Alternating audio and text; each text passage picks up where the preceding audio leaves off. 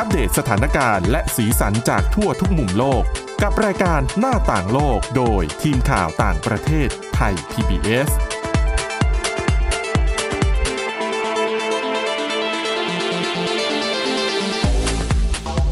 สวัสดีค่ะคุณผู้ฟังต้อนรับเข้าสู่รายการหน้าต่างโลกค่ะวันนี้นะคะเรามีเรื่องราวที่น่าสนใจนะคะเกี่ยวกับเรื่องของจีนค่ะที่ใช้นโยบายทางการทูตด้วยการทุ่มเงินนะคะเพื่อซื้อใจพันธมิตรของไต้หวันนะคะก็เป็นข่าวที่ได้ว่าได้รับความสนใจขึ้นมาอีกครั้งเมื่อช่วงปลายเดือนมีนาคมที่ผ่านมาเดี๋ยวเรามาคุยในรายละเอียดกันว่าไอ้การทูตแบบสมุดเช็คของจีนเนี่ยมันเป็นยังไงและได้ผลมากน้อยแค่ไหนนะคะสำหรับวันนี้ค่ะเราจะมาพูดคุยกันนะคะกับคุณวินิฐาจิตกรีและดิฉันสวรักษ์จากวิวัฒนาคุณค่ะสวัสดีค่ะก็เป็นข่าวใหญ่อีกครั้งหนึ่งนะคะเพราะว่าช่วงปลายเดือนมีนาคมที่ผ่านมามีข่าวว่าประเทศฮอนดูรัสเนี่ยคือประกาศยุติความสัมพันธ์กับไต้หวันแล้วก็ไม่ถึงยี่สิบสี่ชั่วโมงเลยก็ประกาศสถาปนาความสัมพันธ์กับจีนนะคะซึ่งจริงๆก็ไม่ใช่เรื่องเหนือความคาดหมายเหตุการณ์แบบนี้มันเคยเกิดขึ้นมาแล้วหลายครั้งนะคะจริงๆแล้วเนี่ยทั้งโลกเนี่ยนะคะปัจจุบันมีน้อยมากนะคะมีแค่สิบสามประเทศอันนี้คือตัดฮอนดูรัสออกไปแล้วนะมีเพียงสิบสามประเทศเท่านั้นนะคะที่ให้การยอมรับไต้หวันในฐานะที่เป็นประเทศหมายความว่าจะมีสถานทูตสถานเอกอัครราชทูตของไต้หวันอยู่ในเมืองหลวงของสิบสามประเทศที่ว่านี้หรือไม่ก็จะมีผู้แทนอะไรก็แล้วแต่แต่คุณผู้ฟังคิดดูนะคะว่าโลกนี้มันมีทั้งหมดกี่ประเทศแล้วมันทำไมถึงมีแค่สิบสามประเทศที่ให้การยอมรับไต้หวันไทยก็เป็นหนึ่งในประเทศที่ไม่ได้ยอมรับไต้หวันในฐานะของประเทศนะคะ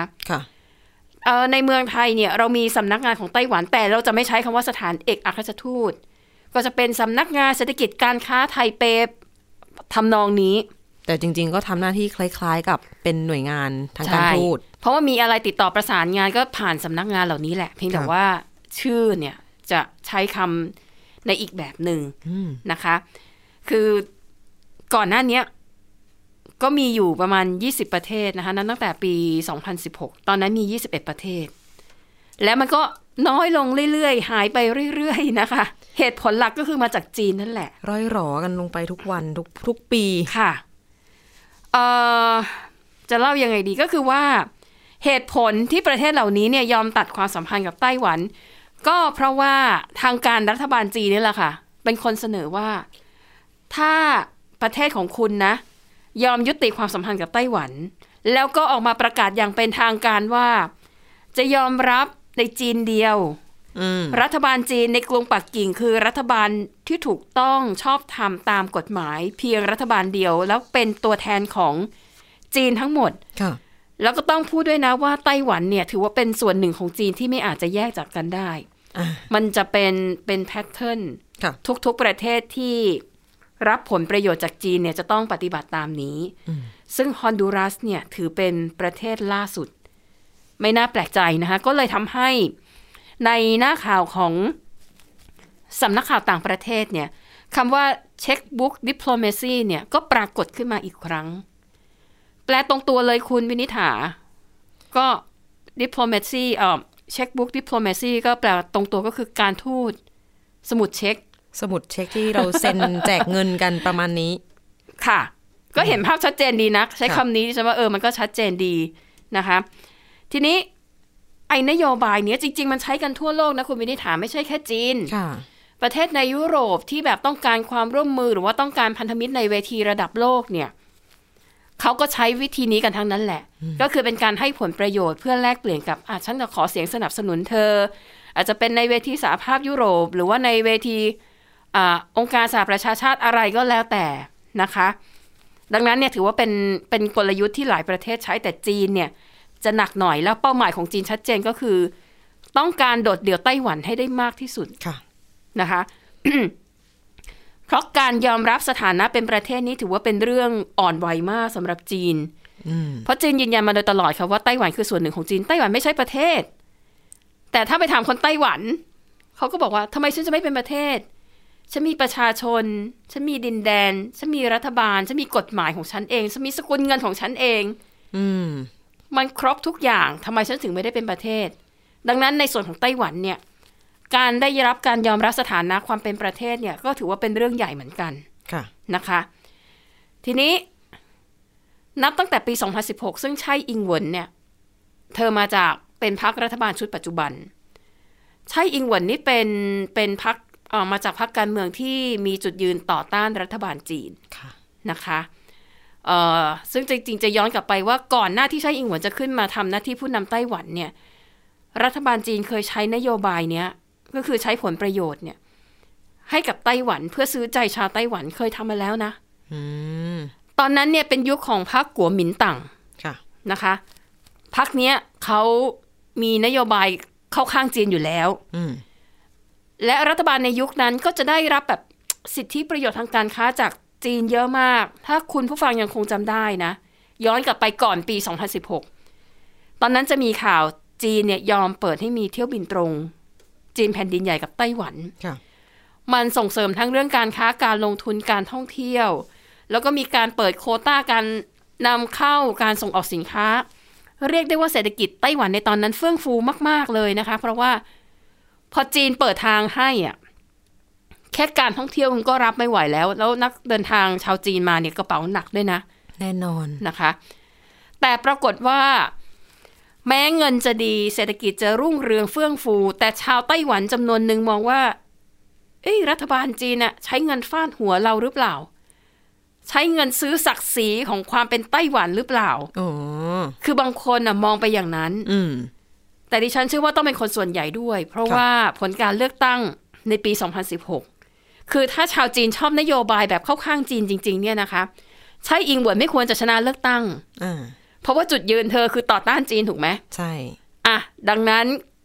ชาวไต้หวันส่วนใหญ่ก็เรียกว่าแสดงเจตจำนงออกมาแล้วนะคะว่าไม่ได้ต้องการให้รัฐบาลของไต้หวันเนี่ยไปเข้าข้างฝักฝ่ายจีนครับแต่แน่นอนพอไช่อิงเหวินขึ้นมาเธอก็เรียกว่ามีนโยบายแห่งกล้าวกับจีนอย่างชัดเจนแล้วก็พูดอยู่เรื่อยแหละว่าไต้หวันจะเป็นประเทศเอกราชเรามีอิสระของเราท่าทีต่างๆนานามากมายทั้งการเปิดให้ประธานสภาผู้แทนราษฎรสหรัฐมาเยือนซึ่งเป็นเหมือนกับเบอร์สามเนาะของอเมริกาก็สร้างตอนนั้นก็จีนก็ซ้อมรบใหญ่เลยจีนก็เคืองมากนะคะแล้วก็ตามมาด้วยการใช้นโยบายตอบโต้ไต้หวันแบบหลายรูปแบบแล้วก็การทุ่มเงินเพื่อดึงพันธมิตรออกจากไต้หวันเนี่ยก็เป็นอีกนโยบายหนึ่งนะคะแล้วต้องบอกว่าได้ผลด้วยนะคะเพราะว่านับตั้งแต่ปีสองพันสิบหกถึงปีสองพันยี่สิบเอ็ดไต้หวันสูญเสียพันธมิตรไปแปดประเทศบางประเทศเนี่ยประกาศตัดความสัมพันธ์กับไต้หวันห่างกันแค่หนึ่งสัปดาห์นะคะโหดมาก เพราะว่าจีนเนี่ยคือพูดง่ายๆคือไล่ซื้อเลยนะคะก็ถือว่าเป็นนโยบายที่ได้ผลแล้วก็จีนเนี่ยมักจะนำมาใช้อยู่บ่อยๆนะคะซึ่งรวมถึงฮอนดูรัสที่เป็นประเทศล่าสุดด้วยทีนี้ถามว่าประเทศที่ยอมตัดสัมพันธ์กับไต้หวันเขาได้อะไรตอบแทนบ้างค่ะบางประเทศไม่เปิดเผยนะอืมนะคะเอาอย่างกรณีล่าสุดก่อนของฮอนดูรัสเนี่ยฮอนดูรัสไม่ได้เปิดเผยว่าไต้เอ่อว่าจีนจะให้อะไรเท่าไหร่บ้างค่ะแต่มันมีการเปิดเผยว่าก่อนที่ฮอนดูรัสจะตัดสินใจยุติความสัมพันธ์กับไต้หวันเนี่ย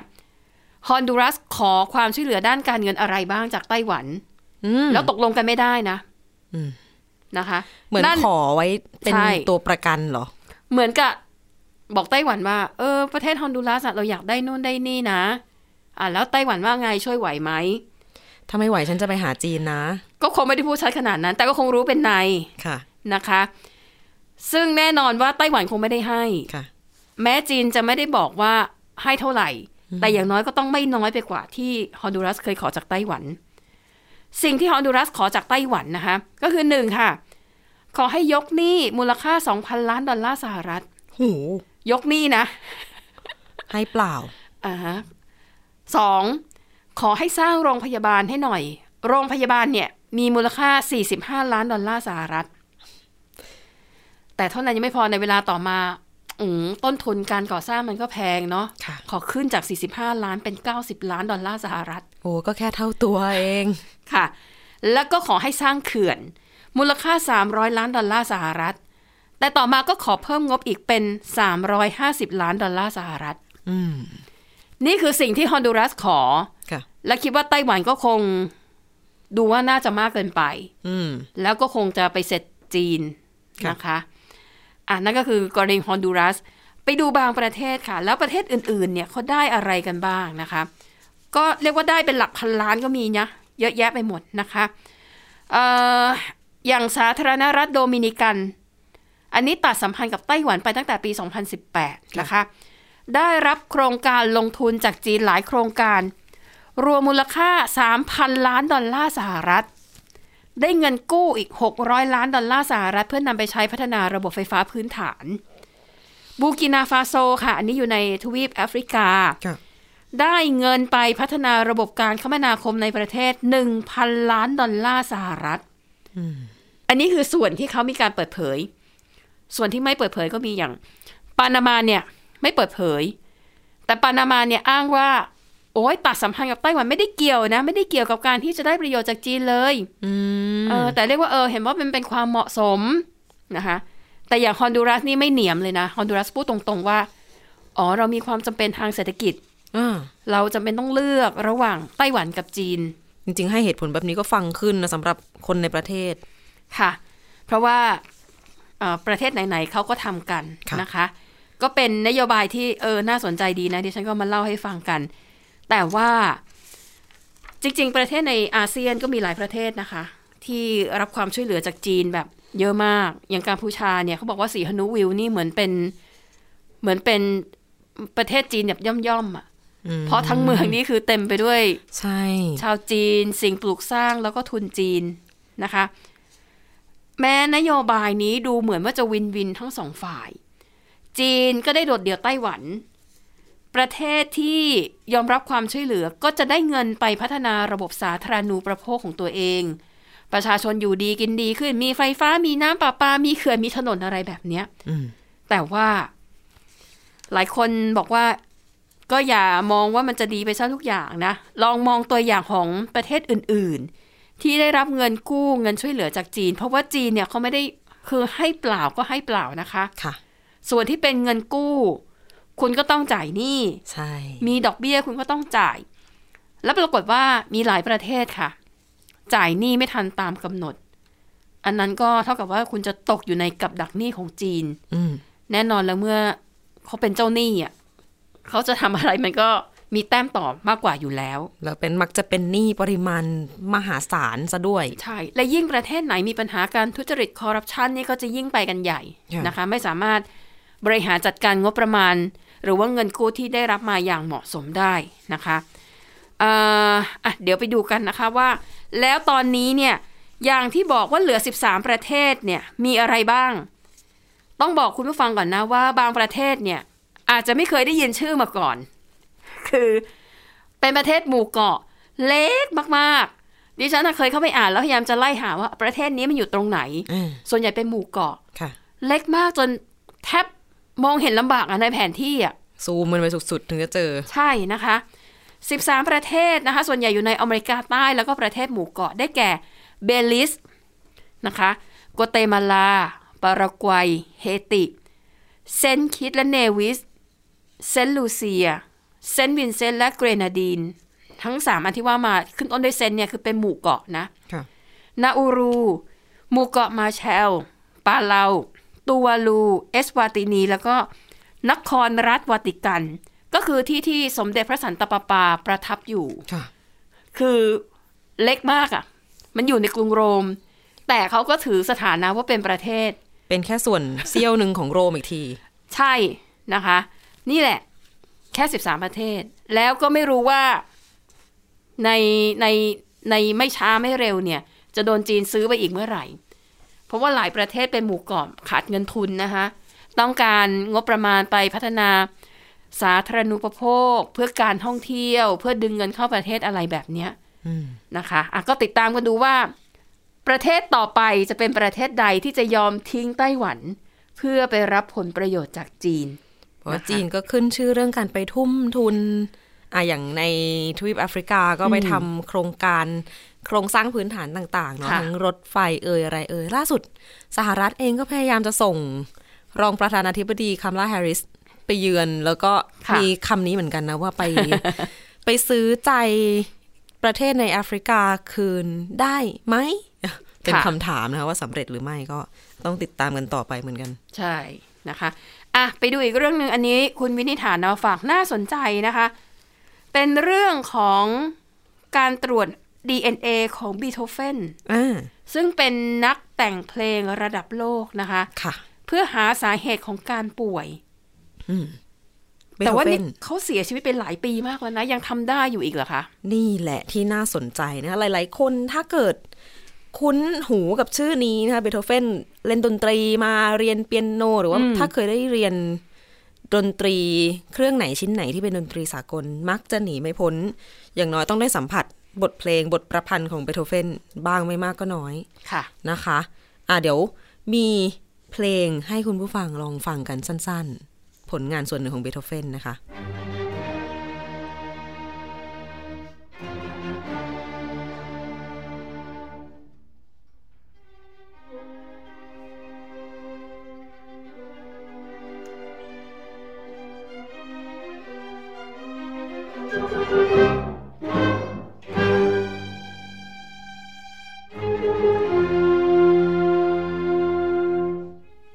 บทเพลงที่นำมาฝากกันสั้นๆนะคะคือซิมโฟนีนัมเบอร์ห้าของเบโธเฟนหลายๆคนคงจะเคยได้ยินแหละเป็นเพลงแบบจังหวะโหมโรงที่ถูกใช้ในการแสดงต่างๆเป็นส่วนหนึ่งของอาจจะเป็นคอนเสิร์ตหรือว่ามหรสพมากมายฟังกันจนคุ้นหูแล้วนะคะนี่เป็นหนึ่งในผลงานขึ้นชื่อส่วนหนึ่งทั้งซิมโฟนีนัมเบอร์ห้ามีหมายเลขห้าเนาะแล้วก็หมายเลขเก้าหรือว่าเป็นเพลงน่ารักน่ารักอย่างเฟือเอลิเซอร์หลายคนอาจจะเคยได้ยินบ้างนี่แหละผลงานของนักประพันธ์ชื่อก้องโลกคนนี้ที่ก็ได้ชื่อว่าอาจจะเป็นนักประพันธ์ที่ผู้ยิ่งใหญ่ที่สุดเท่าที่โลกเคยมีเลยนะชื่อเต็มของเขาขอเล่าประวัติย้อนนิดนึง Ludwig van Beethoven นะคะเกิดเมื่อปี หนึ่งพันเจ็ดร้อยเจ็ดสิบ โอ้โหที่เมืองบอนในเยอรมนีเกือบสามร้อยปีที่แล้วแล้วก็เสียชีวิตลงในปี หนึ่งพันแปดร้อยยี่สิบเจ็ด ที่เวียนนาออสเตรียแล้วหลายๆคนที่เคยรู้จักได้ยินเรื่องราวของเบโธเฟนก็คือเป็นนักประพันธ์เพลงใช่ไหมคะแต่ช่วงหลังของชีวิตก่อนจะเสียชีวิตในวัยห้าสิบหกปีเขาหูหนวกอืมใช่ใช่อาจเราปัญหาสุขภาพของเบโธเฟนจริงๆไม่ได้มีแค่เรื่องของการสูญเสียการได้ยินด้วยก็เลยเป็นเหตุให้มีนักวิทยาศาสตร์กลุ่มหนึ่งตอนนี้เป็นผู้เชี่ยวชาญด้านมนุษยชีววิทยาจากมหาวิทยาลัยเคมบริดจ์สนใจเรื่องนี้ก็เลยด้วยเทคโนโลยีในปัจจุบันที่มันมากกว่าในสมัยที่เบโธเฟนเสียชีวิตไม่รู้จะกี่เท่าก็เลยมีการไปเอาเส้นผมที่เก็บในพิพิธภัณฑ์ที่เมืองบอนเยอรมนีเป็นเส้นผมที่เขาบอกว่าเชื่อแบบ เก้าสิบเก้าจุดเก้าเก้าเปอร์เซ็นต์ ว่าเป็นของเบโธเฟนเอามาตรวจหาตรวจ ดี เอ็น เอ ก่อนเอา ดี เอ็น เอ สารพันธุกรรมส่วนหนึ่งไปศึกษาว่าอะไรทำให้เบโธเฟนเป็นคนที่แบบป่วยนู่นเจ็บนี่จนกระทั่งเป็นสูญเสียการได้ยินแล้วก็เสียชีวิตลงในที่สุดวิธีการนักวิทยาศาสตร์อธิบายเอาไว้ว่าจะมีการเอาไปเอาเส้นผมเนี่ยนะคะเขามีเขาบอกว่าเขามีผมอยู่ทั้งหมดห้าเส้นแล้วก็เอาไปตรวจแล้วว่าห้าเส้นเนี้ยเป็นของชายชาวยุโรปคนเดียวกันแทบจะมั่นใจ ร้อยเปอร์เซ็นต์ ว่าของเบโธเฟนแน่ๆเอาไปใส่ในน้ำยาทีละเส้นนะทำความสะอาดก่อนแล้วก็เอาไปใส่ในน้ำยาน้ำยาเนี้ยมันจะละลายแล้วเขาจะสามารถดึงเอา ดี เอ็น เอ ส่วนหนึ่งออกมาจากเส้นผมได้จากนั้นเอาไปตรวจทีนี้ผลการตรวจนะคะปรากฏว่าพบว่าเบโธเฟนไม่ได้แค่สูญเสียการได้ยินแต่ว่าปัญหาที่เขาเจอในชีวิตหลักๆนึงหนักๆเลยก็คือเรื่องของระบบทางเดินอาหารที่หนักหนาสาหัสแล้วก็สองก็คือเรื่องของโรคตับคือสาเหตุการเสียชีวิตของเบโธเฟนเนี่ยคาดว่าในที่สุดเป็นตับวายแล้วก็เสียชีวิตลงตอนที่อายุห้าสิบหกปีแต่จากสารพันธุกรรมที่นำมาตรวจแล้วพบว่าด้วยพันธุกรรมของเบโธเฟนเองมีความเสี่ยงสูงที่จะเป็นโรคตับแล้วก็ยังพบอีกว่า เขาติดเชื้อไวรัสตับอักเสบบีด้วยทีนี้ประกอบกับวิถีชีวิตความศิลปินที่บริโภคเครื่องดื่มแอลกอฮอล์เป็นจำนวนมากก็เลยน่าจะสรุปได้คร่าวๆว่าทั้งเรื่องของพันธุกรรมแล้วก็เรื่องของพฤติกรรมต่างมีส่วนในการทำให้เขาเสียชีวิตด้วยอาการตับวายในที่สุดนะคะทีนี้เรื่องที่หลายๆคนสนใจความเป็นนักดนตรีแต่สูญเสียการได้ยินในช่วงวัยกลางคนเท่านั้นเองเกิดจากอะไร ดี เอ็น เอ ให้คำตอบไหมปรากฏว่ายังเป็นปริศนาอยู่ผู้เชี่ยวชาญบอกว่าหาสาเหตุของการที่เขาสูญเสียการได้ยินไม่เจอคือถ้าย้อนไปดูที่มีบันทึกเอาไว้อะนะคะช่วงประมาณยี่สิบกลางๆถึงปลายๆตอนที่เบโธเฟนอายุประมาณนั้นเริ่มจะมีอาการที่จะบ่งชี้ว่ากำลังจะสูญเสียการได้ยินเช่นมีแบบเสียงวิ้งวิ้งในหูเสียงก้องก้องที่เกิดขึ้นเองเหมือนประสาทหูกำลังแบบเสียนะคะแล้วในที่สุดก็เริ่มอาการแย่ลงเรื่อยๆเรื่อยๆเรื่อยๆแต่ปรากฏว่าดูใน ดี เอ็น เอ ไม่มีอะไรบ่งชี้จากในพันธุกรรมว่าจะนำไปสู่การสูญเสียการได้ยินดังนั้นกลายเป็นว่าการศึกษานี้ยังเป็นปริศนาอยู่แต่ทีนี้เนี่ยเรื่องสาเหตุการเสียชีวิตเรื่องสาเหตุของสุขภาพที่ย่ำแย่ต่างๆนานาเขาบอกว่านั่นแหละมีสามปัจจัยประกอบกันก็คือหนึ่งปัจจัยทางพันธุกรรมนะคะสองการบริโภคแอลกอฮอล์แล้วก็เรื่องของไวรัสตับอักเสบที่ทั้งหมดรวมกันทำให้เบโธเฟนตับวายในที่สุดแล้วเรื่องการดื่มแอลกอฮอล์ถามว่าโอ้สองร้อย สามร้อยปีขนาดนั้นใครไปรู้ใช่ไหมว่าเขาดื่มมากน้อยแค่ไหนยังไงปรากฏว่าช่วงที่หลังจากที่เบโธเฟนสูญเสียการได้ยินวิธีจะสื่อสารกับคนอื่นเขาจะมีเหมือนเป็นสมุดไว้เขียนคุยอะค่ะเขาก็เลยเรียกมันว่าเป็น conversation book ปรากฏว่าในไอ้เจ้าสมุดนี่แหละเห็นเลยว่าบริโภคแอลกอฮอล์มากน้อยแค่ไหนนักวิทยาศาสตร์ก็เลยเอาข้อมูลมาประกอบกันหมายถึงว่าเบโธเฟนอาจจะสั่งให้คนรับใช้ไปเทวายมาให้ฉันเท่านั้นเท่านี้ดิฉันไม่ได้เห็นรายละเอียดตรงนี้นะแต่เข้าใจว่าน่าจะเป็นในเชิงนี้แหละค่ะ ม, มันก็เลยเหมือนกลายเป็นการจดบันทึกปริมาณการดื่มไปในตัวด้วยรวมถึงพฤติกรรมอื่นๆด้วยในช่วงหลังของชีวิตของเขาที่เขาเริ่มมีอาการป่วยเห็นได้ชัดแล้วก็สุขภาพถดถอยลงเรื่อยๆเรื่อยๆอย่างเงี้ยนะคะน่าสนใจเหมือนกันสำหรับเรียกว่าเป็นปริศนาเพราะหลายๆคนที่รู้เรื่องราวของเบโธเฟนก็จะบอกว่าโอ้โหเก่งอัจฉริยะค่ะแต่สุขภาพเนี่ยไม่ได้เลยแล้วก็เสียชีวิตอายุห้าสิบหกปีเท่านั้นเองแต่คุณมิถาอย่าลืมนะว่าเมื่อเกือบสามร้อยกว่าปีก่อนอายุห้าสิบหกนี่ก็ถือว่าอ๋ออายุยืนยาวนะถูกไหมถ้าจะมองในมุมนั้นก็ก็คงใช่ไหมคะแต่มันเป็นช่วงปีที่ไม่ได้มีแบบโรคระบาดโรคระบาดใช่อืมอืมเพราะอย่างช่วงอ่ะต้นศตวรรษที่สิบเก้าช่วงปีหนึ่งพันเก้าร้อยต้นๆอันนั้นก็จะมีแบบพวกไข้หวัดสเปนมั้ยค่ะอันนั้นช่วงเรียกว่าอายุขัยของคนก็จะสั้นมากในยุโรปค่ะแต่อย่างเบโธเฟนเนี่ยเป็นช่วงเวลาที่แบบย้อนไปไกลกว่านั้นน่ะอืมอืมแต่ก็ไม่แน่หรอกบางทีโรคภัยไข้เจ็บบางทีเล็กๆน้อยๆถ้าไม่มียารักษาหรือยังไม่รู้จักวิธีการรักษาที่เหมาะสมก็อาจจะทำให้เสียชีวิตก่อนวัยอันควรแต่ดิฉันว่าห้าสิบเก้าในยุคนั้นก็ก็ถือว่าโอเคแล้วนะห้าสิบหก ห้าสิบหกแต่เสียดายเรื่องการสูญเสียการได้ยินที่ทุกคนสนใจสงสัยเนี่ยเราก็อยากรู้ว่าก็ยังไม่รู้เพราะอะไรนะคะเอาละทั้งหมดนี้ค่ะก็คือเรื่องราวที่พวกเรานำมาฝากนะคะหวังว่าจะเป็นประโยชน์กับคุณผู้ฟังนะคะเอาละตอนนี้หมดเวลาแล้วขอบคุณสำหรับการติดตามค่ะเราสองคนและทีมงานลากันไปก่อนพบกันใหม่ตอนหน้าสวัสดีค่ะสวัสดีค่ะ Thai พี บี เอส Podcast View the World via The Voice